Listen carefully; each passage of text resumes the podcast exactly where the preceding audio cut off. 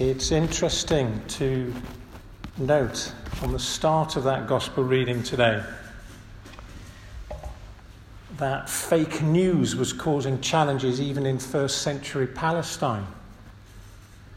The fact that the Pharisees were trying to raise up some kind of uh, division between the followers of John and the followers of Jesus by almost raising up this kind of baptism league. But as far as scripture records, Jesus never performed a baptism, but his disciples did.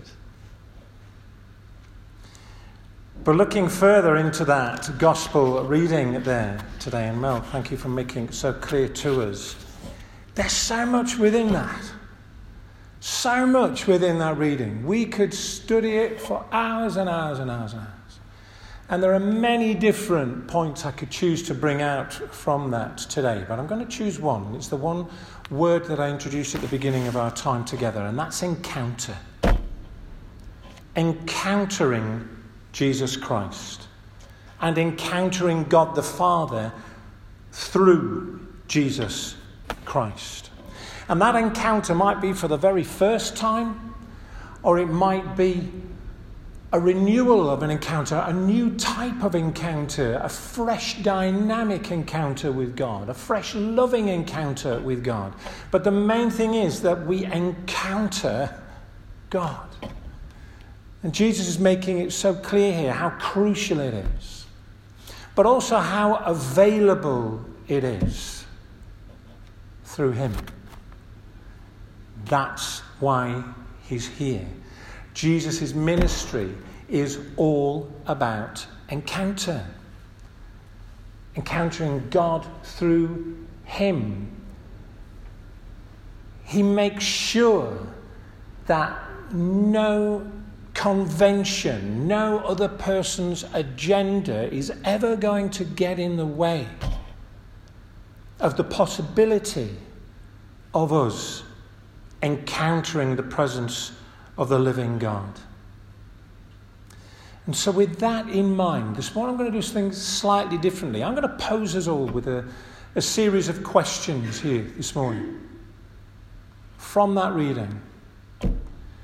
And then we're going to have opportunity at the end just to sit in the presence of God and to ponder over those questions again. First of all, Jesus breaks conventions to break down barriers.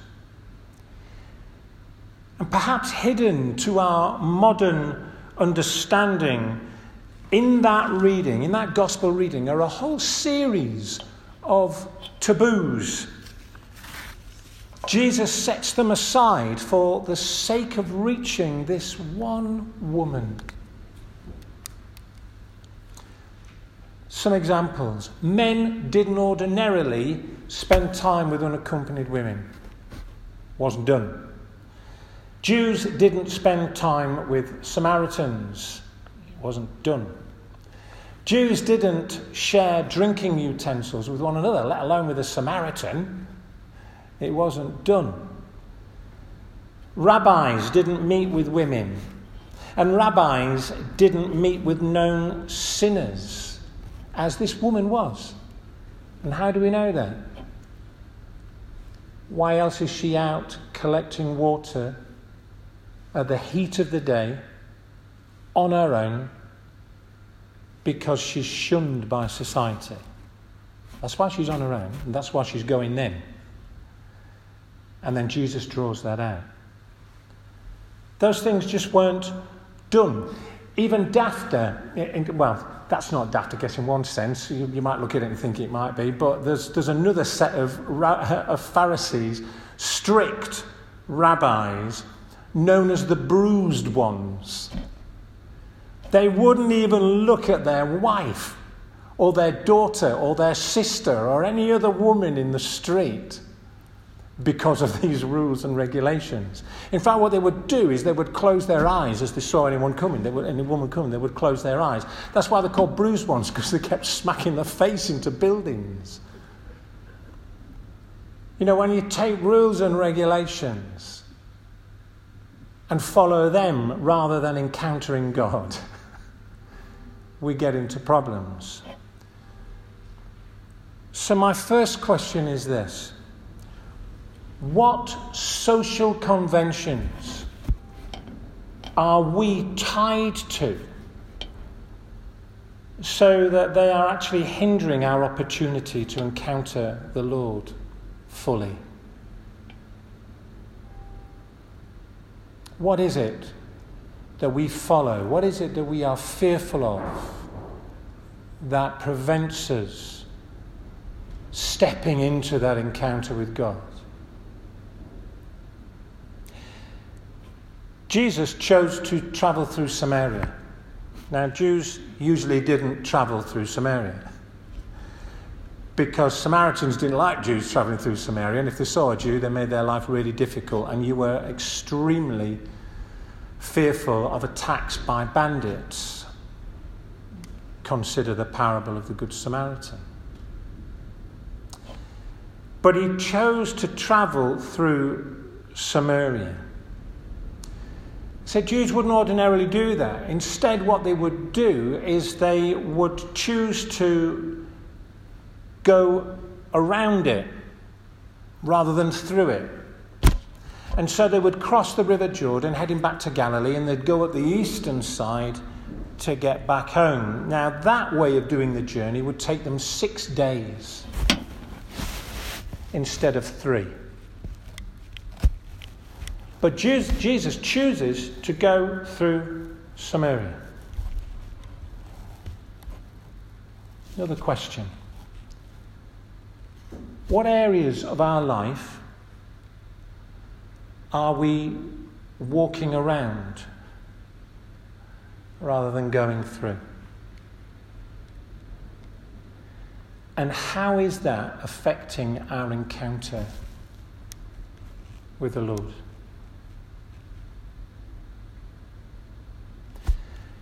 Jesus had sent his disciples away to buy provisions. And by doing so, he actually creates an opportunity to speak with a woman on her own breaking that convention, that taboo. And there are many other examples in Scripture where Jesus chooses to retreat, to be on his own, or he chooses to withdraw himself from others and only have a few people around him. Done for a reason. But there are occasions when that happens. It enables him to, to focus fully on the task that he has in hand, free of objection or distraction. And there are times in our own lives when we need to do the same. To remove distraction from us, to move ourselves away from people who might be objecting or becoming a hindrance to us hearing God. Moving away so that we can concentrate more fully.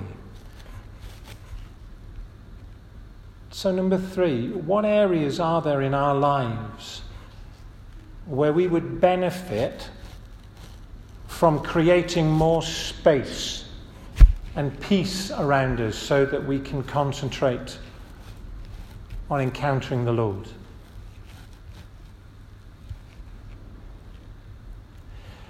Jesus sat down beside the well because he was tired. Here's something that's challenged me in the last 48 hours. Where or what do we turn to first when we are tired? Where do we go? Which well do we approach? and sit alongside to be replenished? I wonder. Being weary need not make us weak. We can still make good choices. If we choose to be in the right place and use the right resource, being weary need not make us weak.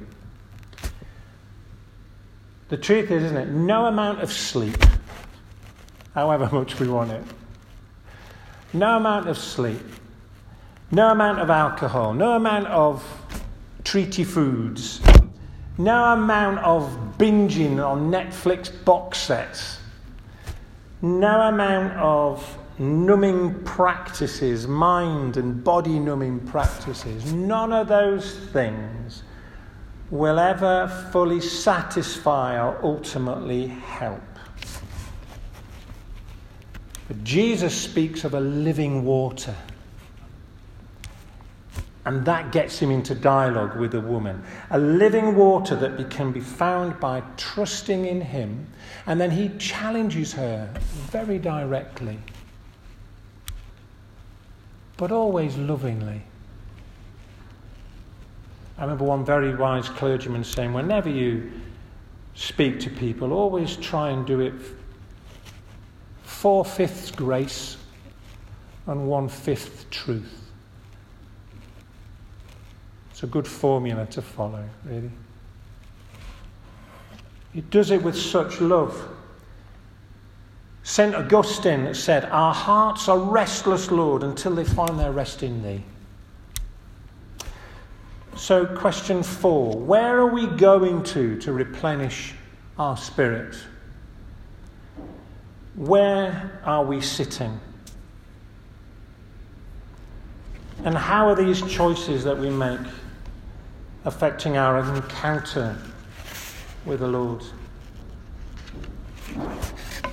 Jacob's well was dug many generations earlier, this well where the woman and Jesus are sitting. It was dug many generations earlier with an eye on blessing the future, blessing those who would need to use it way ahead, and many generations and lives on from those who were involved in creating it. There was sacrifice, physical sacrifice, financial sacrifice, in order to get that in place, in order that a legacy of blessing could be handed on to those not even born yet. Question What are we digging for the future?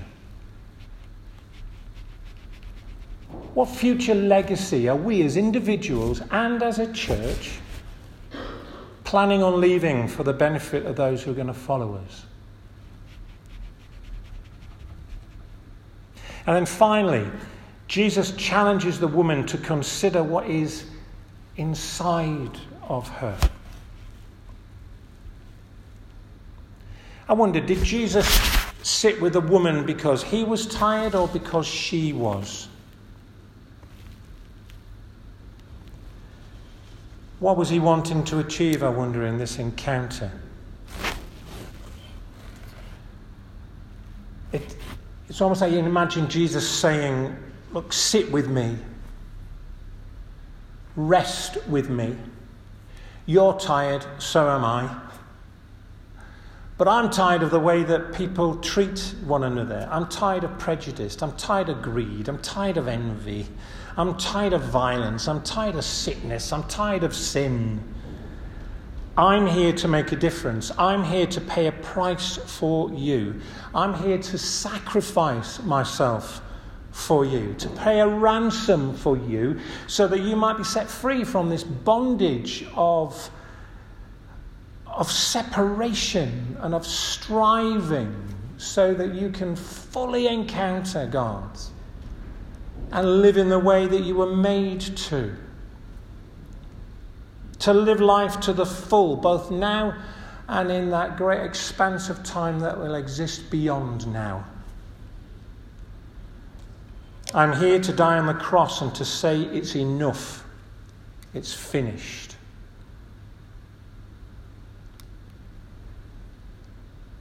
So, how might we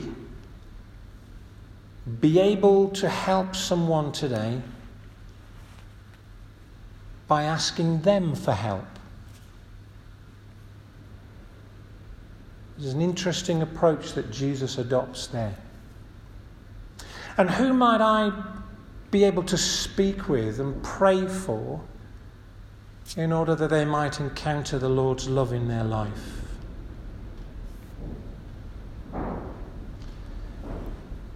So Jesus' love and his compassion transform this woman's life.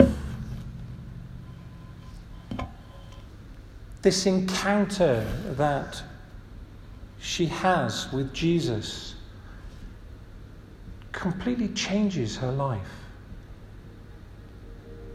and the life of her community. Because we go on to read, don't we, that many more believed because of what they heard.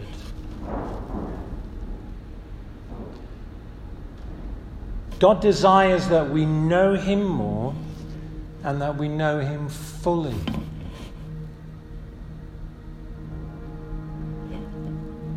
True worship that Jesus is speaking of is when we desire to do precisely that.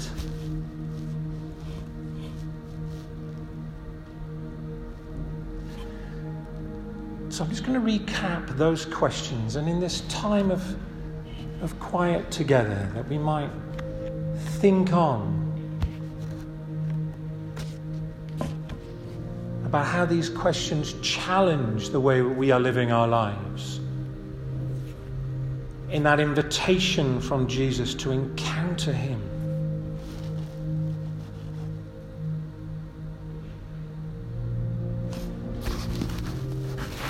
So, what social conventions am I observing that are hindering me encountering God fully?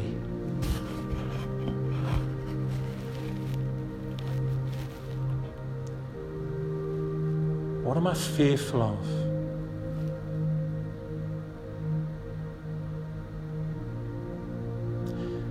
What am I avoiding doing that is hindering me encountering God fully?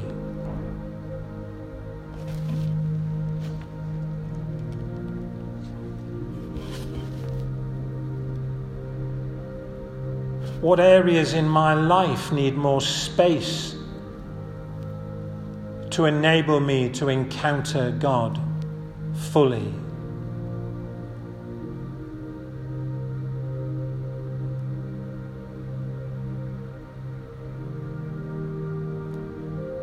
What choices do I need to make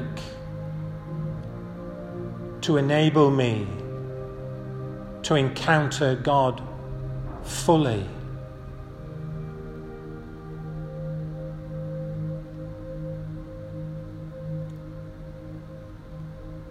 What legacy am I leaving that will enable others to encounter God fully.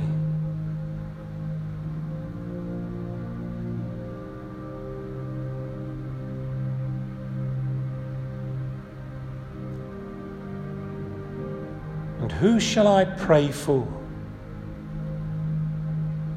that they might encounter God fully?